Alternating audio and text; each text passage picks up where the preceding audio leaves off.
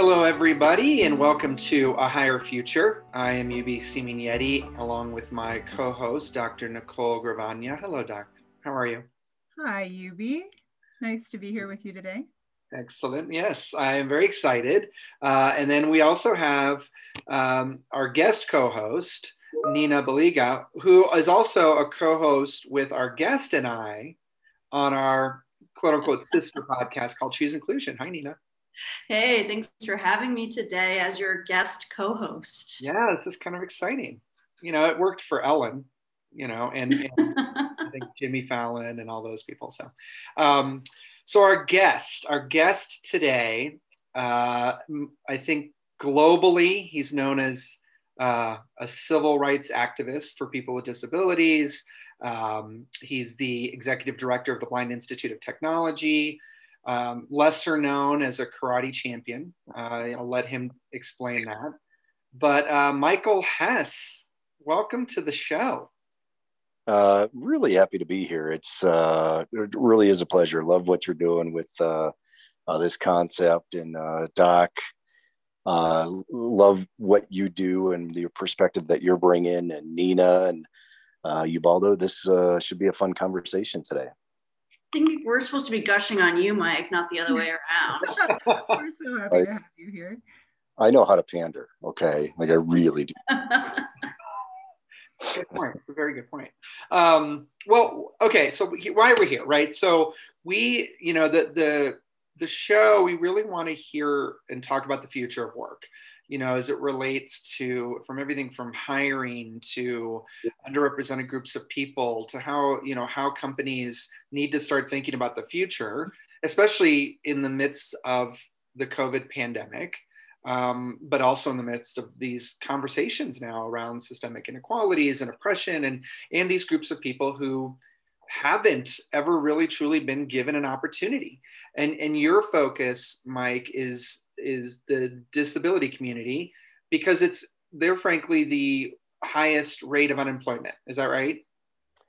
Well if you if you look across you know um a the percentage of individuals with disabilities not only here in the united states uh, which is estimated at 65 million globally which is estimated at one in seven um, individuals. So when you start doing just that from a uh, marginalized community, it's it really is um, a fairly significant marginalized community when you think about it from the pure numbers perspective.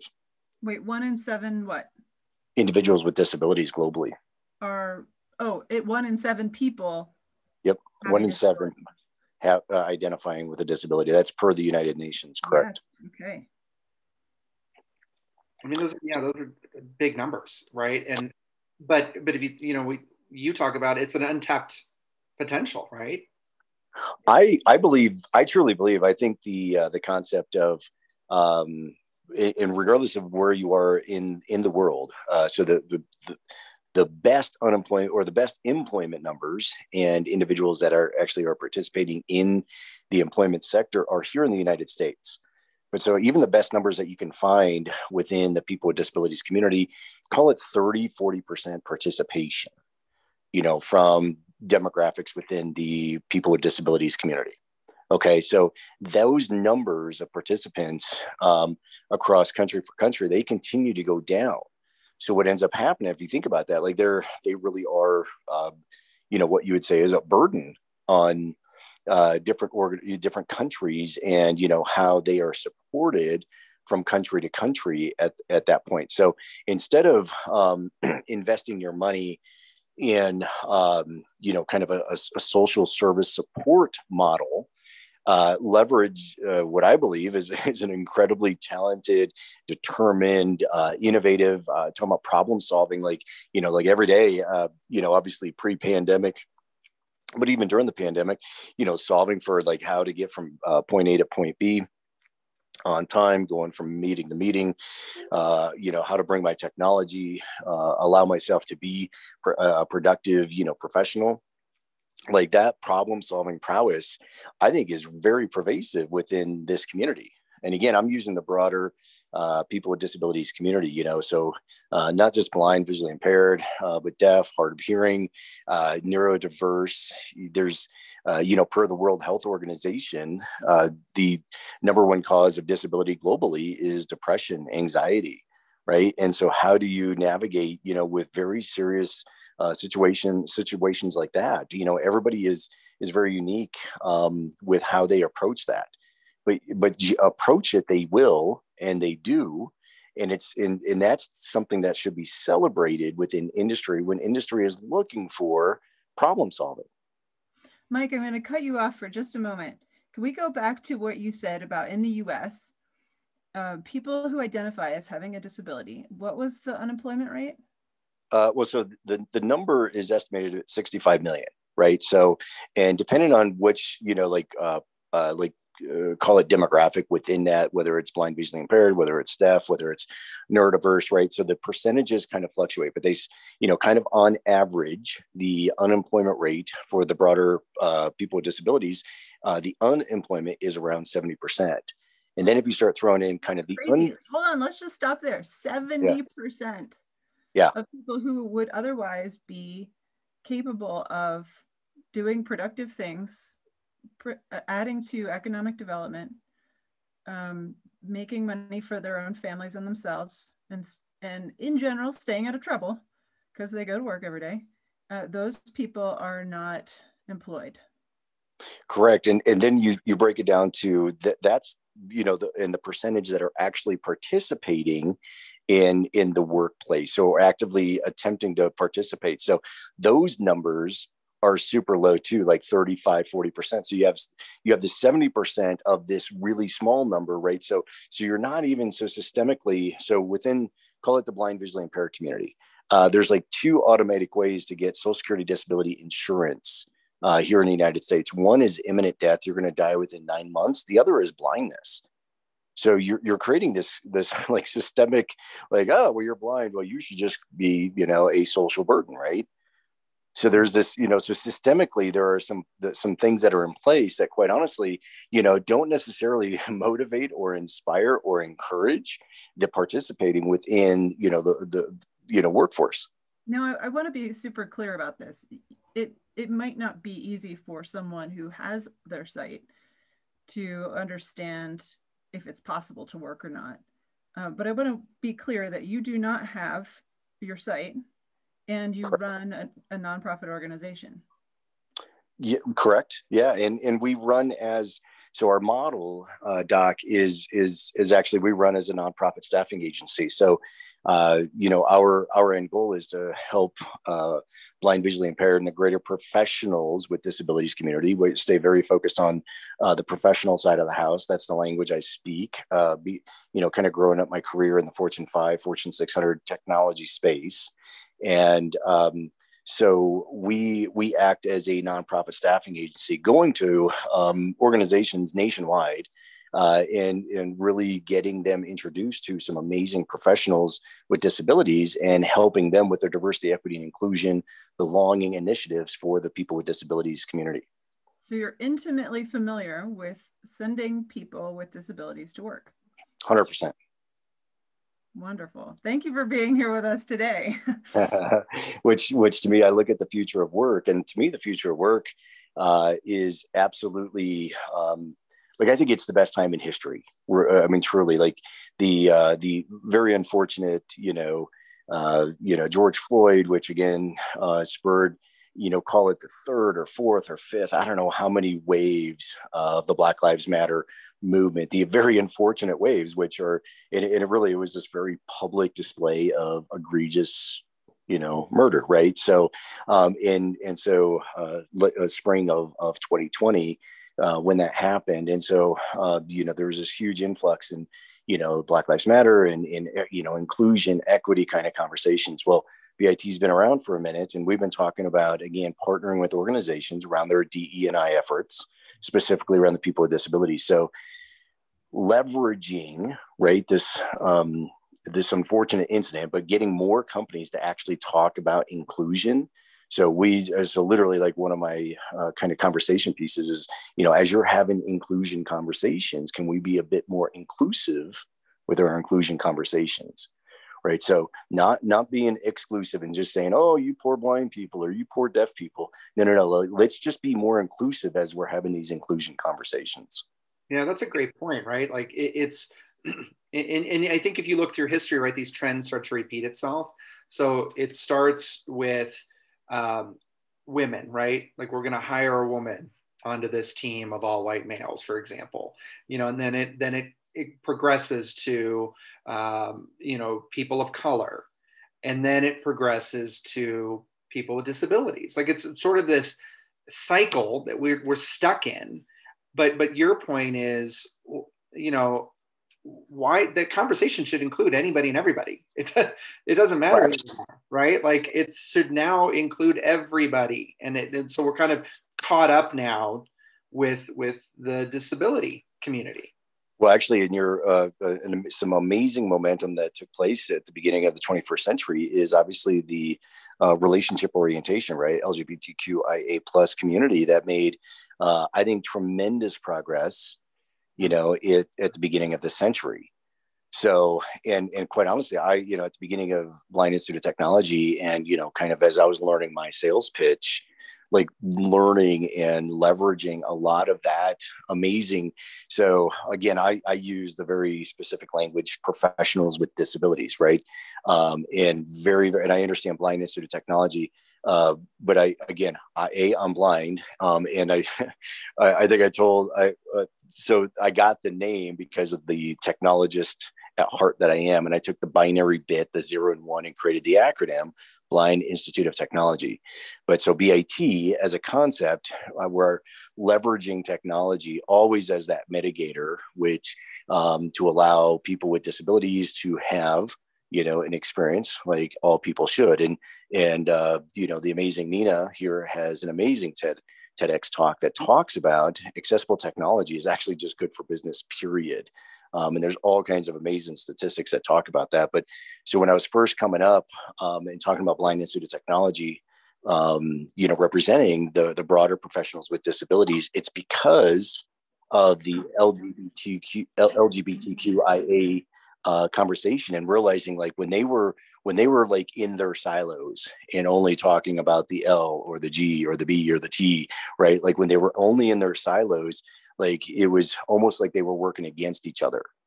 And so with with bit very much focusing on you know it's that collective talking about like uh, you know so blind of technology we we absolutely get um, you know folks who are deaf folks who are hard of hearing. We've gotten people on the spectrum placed motor skills uh, impaired. So we are if if they've got professional chops that's who we, we represent. That's who we're taking uh, to the biggest companies in the world well, what have those conversations looked like, Mike? I mean, I think, you know, when people talk about the diversity, equity, inclusion conversation, you're right. Like people with disabilities often get left out of that conversation.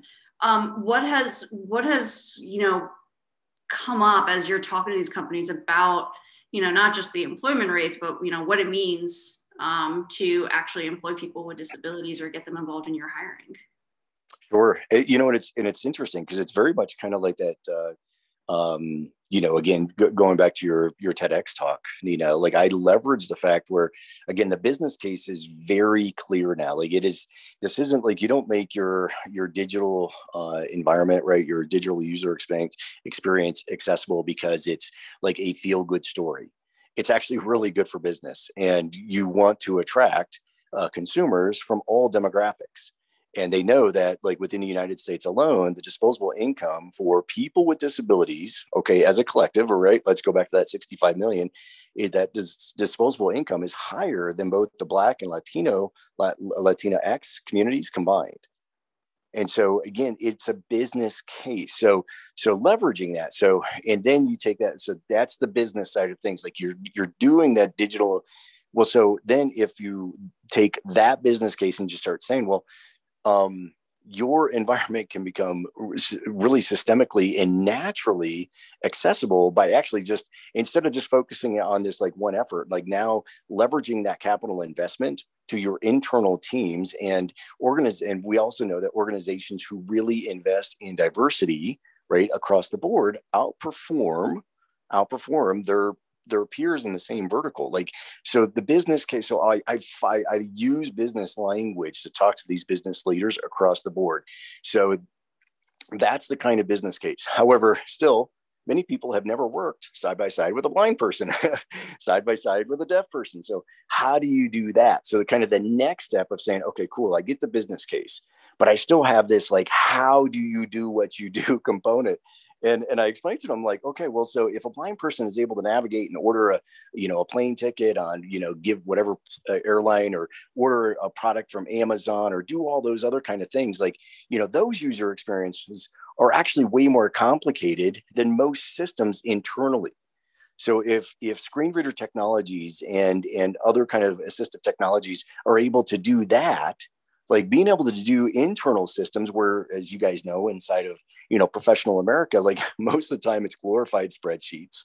It's it's other kind of systems that are just real simple uis they're not they're not all dolled up with all the marketing uh, marketing jargon that's out there.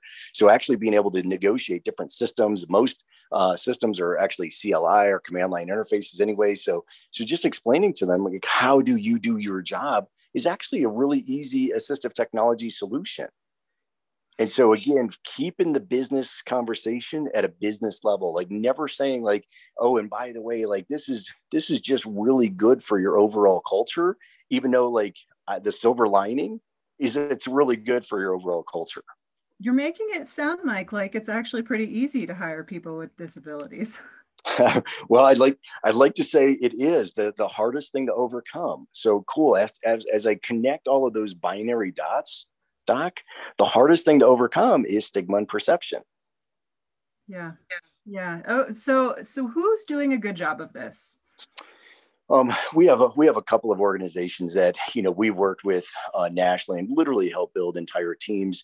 Who uh, those team members have now been promoted and, and promoted even more, and now you know hold great positions. So um, you know, Aetna CVS, we've been we've been doing work with them literally since uh, 2014 a year after uh, BIT uh, came into effect, and uh, so they've been they've been bringing on our bringing on talent from ours uh, literally year over year, and uh, in in our retention rate. Uh, for all organizations actually um, is actually like 96.7% so individuals that we have stay on for more than six months they're still there right? So again another going back to the business you know solution or business conversation like attrition like it's a major conversation piece, for organizations. There's a cost to attrition. Well so for our folks because quite honestly let's be you know be honest with the conversation people with disabilities do not have the same opportunities as their fully able-bodied peers. So job hopping quite honestly is not a thing in our culture as a whole, right? So we're very much like we, you know, we find a home that's absolutely like willing to take us. We're like, yep, we're there. Like we're, you know, we we don't, you know, we're not, you know, with the commute. Like uh, there was a job, my my last job before I came, you know, started BIT. Like I had a ninety minute three bus commute each way. Oh, geez. Yeah, but but guess what? Like I it was I was a six figure engineer. So do you think I was on that bus at uh, five nineteen every morning to make sure I was at work by seven?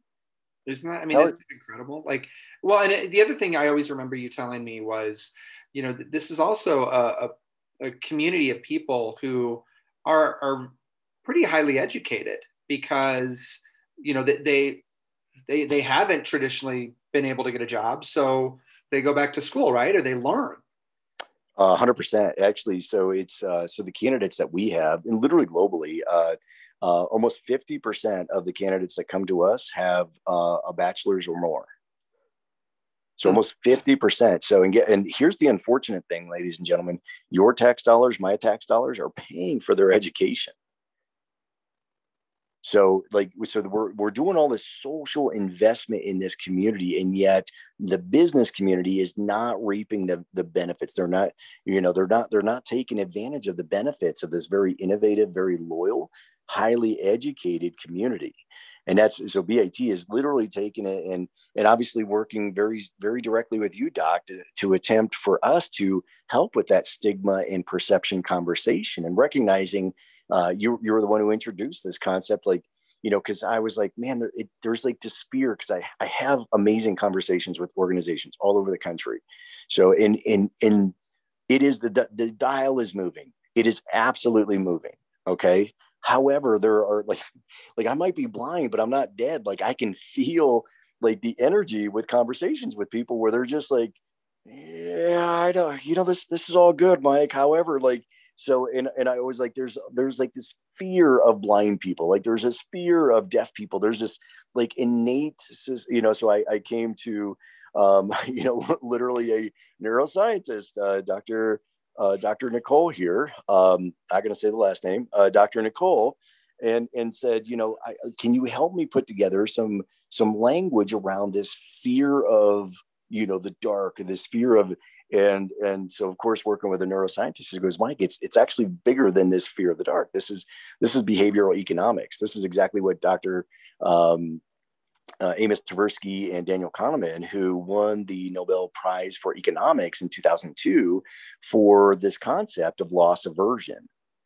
So loss aversion is this very real conversation that ever that affects everybody. Anybody who has this this thing called empathy which by the way is is only in the you know the the human of the species like this ability to actually kind of empathize with with with somebody else. When they see somebody with this very physical you know challenge you know whether it's motor skills impaired in a wheelchair whether it's deaf blindness those kind of things you we as human beings we can empathize. We can put ourselves in those shoes.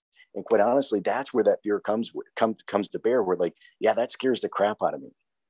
Mike, I've never asked you. You you can feel in people when you're standing in front of them and they're having their loss aversion experience. They're uncomfortable. There's anxiety. You're feeling that from them. You're oh, yeah. hearing their voice. You're probably just feeling it in your body near them. How do you get them past that? Do you have a coping mechanism that helps somebody you're standing near get to the other side of their anxiety? I just hug them.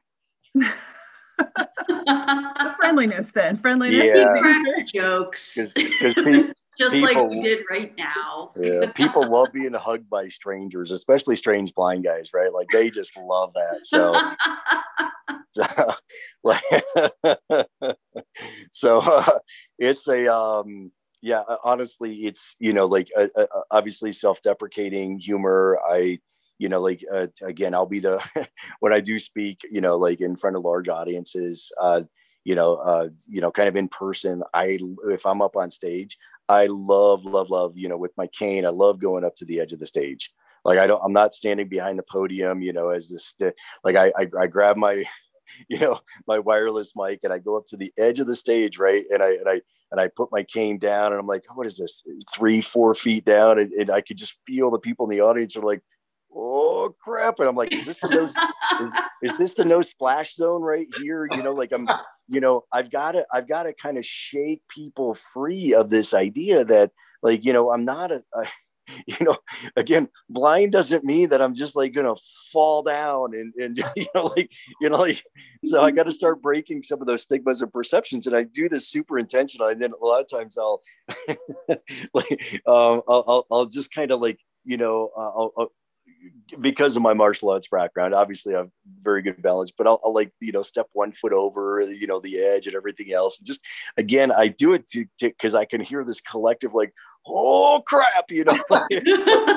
so, well, you know, you know, it's interesting, Mike, it, it's, we, we, we on choose inclusion, right. We had a, a comedian um, who, who's a stutterer, Jose.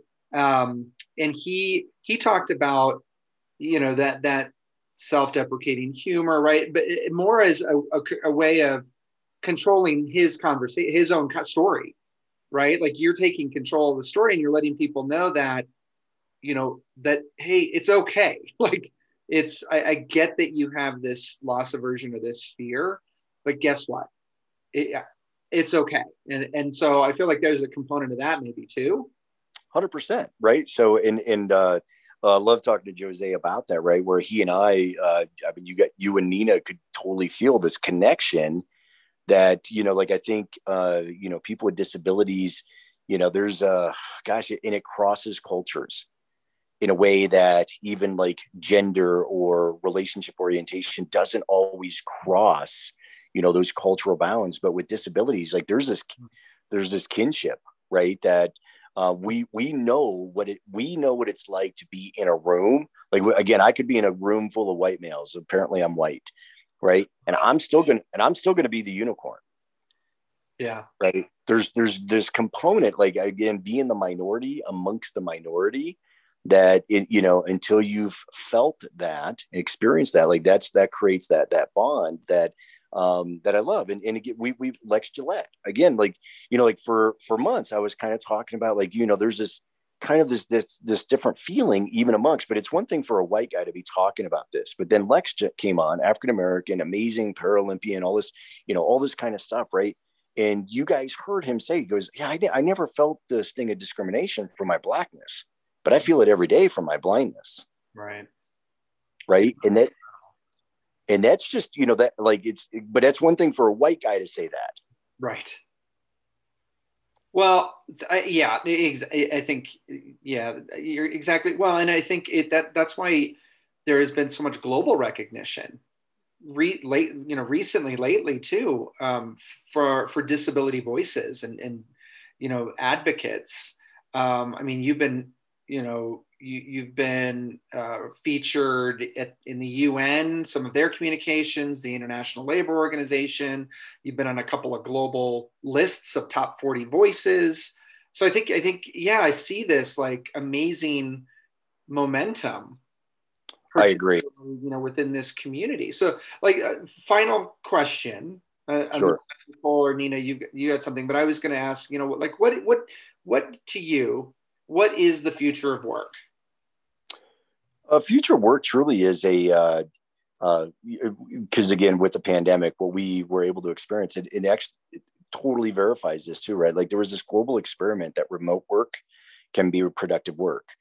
And to that end like salesforce just came out it was, it was this week or earlier this week where like 90 95% of their uh, their workforce is going to be permanently remote so again, there there are major brands that are committing to you know global remote kind of work. Well, that that totally benefits the broader professionals with disabilities community. Where sometimes logistics again, I I, I did the whole three buses ninety minute commute because I have a family to raise, right? But holy buckets, isn't it so much nicer to know like you know like all I got to do is is brush my teeth, grab my coffee, and go to my office space you know like and that's because that's that's obviously just a little bit more helpful for for people with disabilities as well. So I, I i truly like again i'm a glass half full or three quarters full guy. You guys know that about me. But my you know i truly believe like the pandemic there's going to be some silver linings that come out of this for the broader. And then of course platforms like salesforce which is 100% accessible